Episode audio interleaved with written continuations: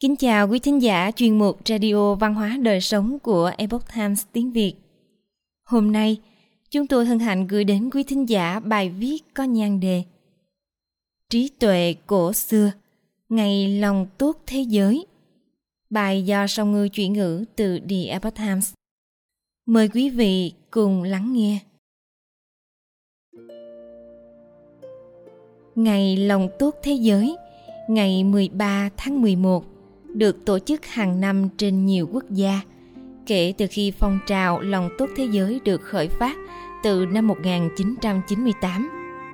Đó là ngày để tuyên dương những nghĩa cử cao đẹp trong cộng đồng và đồng thời để nhắc nhở chúng ta về năng lượng tích cực mà lòng bác ái có thể đem đến. Trên hết, lòng tốt là sợi dây giúp liên kết chúng ta. Nó giúp ta vượt qua những rào cản về chủng tộc, tôn giáo, chính trị, giới tính và vị trí địa lý. Vậy nên, nhân Ngày Lòng Tốt Thế Giới, đội ngũ Epoch Times xin giới thiệu bài viết này với nội dung được trích từ một phần của chương trình những câu chuyện về trí tuệ cổ xưa của Đài Phát thanh Hy vọng. Bài viết này gồm hai mẫu truyện ngắn từ thời Trung Hoa cổ đại với nội dung nhằm hoàng dương đức hạnh và lòng tử tế. Hãy thưởng thức nội dung câu chuyện dưới đây. Chúng tôi hy vọng bạn sẽ có được sự hứng khởi vào ngày lòng tốt thế giới. Điều cao đẹp nhất trong bản chất của một người chính là đức hạnh và lương tâm là một món quà mà thiên thượng đã trao cho chúng ta. Vì thế, điều tối quan trọng với một người là không ngừng trau dồi và đề cao phẩm chất đạo đức bậc quân tử luôn hứng thú với việc đọc thư tịch, hàm chứa nội dung khuyến thiện và đồng thời luôn sẵn lòng thực hành chính nghĩa. Chưa hết, họ còn luôn khuyến khích và ngợi ca điều thiện, song song với việc giáo hóa muôn dân hành thiện lợi chữ dân. Và khi người ta có thể chịu theo những quy luật của trời đất và sống một đời công chính, tâm họ sẽ dần hướng thiện họ sẽ được phúc báo để vui hưởng một cuộc sống sung túc và viên mãn. Đó là lý do vì sao cổ nhân dạy rằng, đại trượng phu luôn lấy thiện đãi người. Để khuyên người hành thiện, cổ nhân đã để lại nhiều bài học và lời khuyên vô giá. Và ví dụ dưới đây cũng là một trong những lời khuyên đó. Vào thời xuân thu từ năm 770 trước công nguyên đến năm 476 trước công nguyên. Khi tử lộ, một người dân nước lỗ lần đầu diện kiến khổng tử. Ông đã đội trên đầu một chiếc mũ lông công với dáng vẻ kiêu ngạo và đầy tính khiêu khích. Tuy nhiên, sau khi được nghe khổng tử luận bàn về tính khiêm cung, tử lộ đã bị thuyết phục và rồi nhanh chóng thay y phục bằng trang phục của một nho sinh bắt đầu theo khổng tử học các phép tắc giao tế. Khi chỉ dạy tử lộ về phép tắc ứng xử của bậc trượng phu và đạo của người làm quan, khổng tử nói Đối với người quân tử, lòng trung là thứ quan trọng nhất vì đấng trượng phu nếu thiếu mất lòng trung dẫu có chí can trường e rằng sau này sẽ sanh tâm phản loạn kẻ tiểu nhân, nếu thiếu đi lòng trung, dù can đảm cũng không khác gì phường trộm cắp. Đại trượng phu phải có tâm cầu đạo, phải xem nhẹ cái ăn, chỉ đặt trong đạo, không đặt tại tài phú thế gian. Quan lại phải làm gương cho hết thảy, phải lo cho dân, không bao giờ được sao nhãn việc công. Nhằm tuyên giảng những bài học về đạo đức Khổng tử cùng tử lộ đã thực hiện một chuyến đi qua bốn nước. Trên đường tháp tùng vị chân sư, sở học của tử lộ ngày càng được đề cao. Vì thế, tử lộ sau này rất trung thành với người thầy của mình và đồng thời tận lực cống hiến cho nước lỗ. Tử lộ là người luôn hoan hỷ khi được nghe về những thiếu sót của chính mình và sau đó không ngừng quy chính.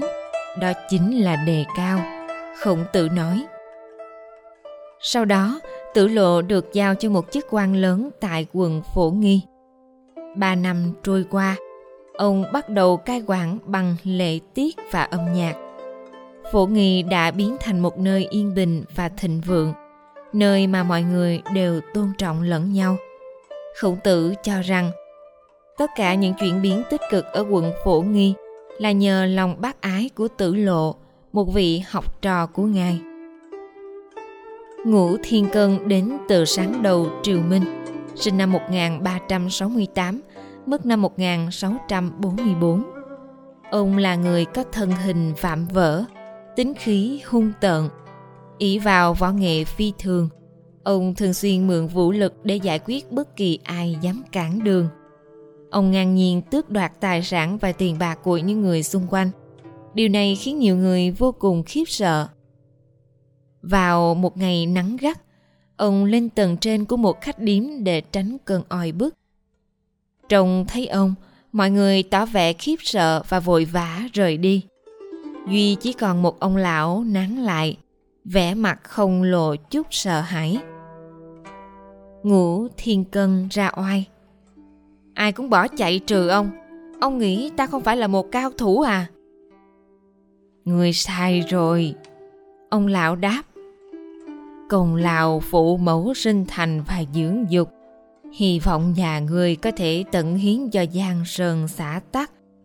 Người giờ đây đã là một người võ nghệ tinh thông có bao giờ ngươi nghĩ đến việc phụng sự quốc gia không hay là vẫn đang an phận thủ thường để sống đời bất hảo tiếc thầy tiếc thầy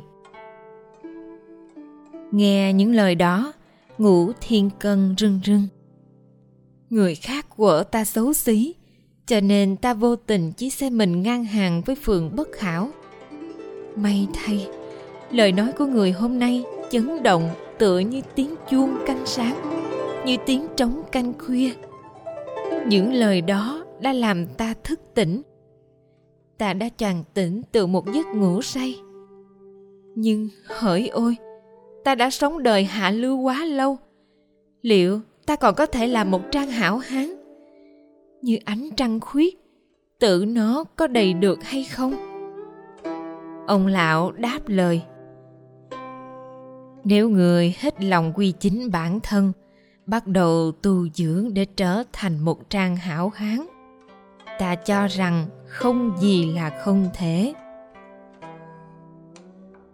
Từ đó ngũ thiên cân dốc lòng quy chính bản thân, với nguyện ý phụng sự đất nước. Sau này, ông trở thành phó soái, được người đời nể trọng và ngợi ca vì tài thao lược và tấm lòng bác ái đối với nhân dân. Cổ nhân có câu, là thường nhân, ai cũng mắc sai lầm, nhưng nỗ lực để vãn hồi những sai lầm đó đòi hỏi sự khoan dung vô cùng lớn lao giáo dục bằng đức hạnh và chuyển hóa người phạm sai lầm bằng lòng trắc ẩn, có thể lay động nhân tâm và thôi thúc người ta suy ngẫm về ý nghĩa nhân sinh và những vấn đề xoay quanh phạm trù đạo đức. Chẳng hạn như làm thế nào để thể hiện tình thương với mọi người và đồng thời vượt qua những cám dỗ đến từ danh văn lợi dưỡng. Rõ ràng lòng tốt có quyền năng lớn lao, có sức lan tỏa và có khả năng thức tỉnh một người từ sâu thẳm bên trong. Lòng tốt thôi thúc người ta tìm kiếm và thực hành chân lý, đưa họ về với tự tánh thiện lương, khiến họ lựa chọn và làm những điều ngay chính, đánh tan mọi thứ bất hảo câu chuyện sức mạnh của lòng tốt được tái bản với sự cho phép của những câu chuyện về trí tuệ cổ xưa. Sách dành cho học sinh do đài phát thanh hy vọng xuất bản. Âm thanh và hình ảnh minh họa của đài phát thanh hy vọng. Bản quyền năm 2012 Quý thính giả thân mến, Chuyên mục Radio Văn hóa Đời Sống của Epoch Times tiếng Việt đến đây là hết. Để đọc các bài viết khác của chúng tôi, quý vị có thể truy cập vào trang web epochtimesviet.com. Cảm ơn quý vị đã lắng nghe, quan tâm và đăng ký kênh. xin chào tạm biệt và hẹn gặp lại quý vị trong chương trình lần sau kính chúc mọi điều bình an và tốt lành đến quý vị cùng người thân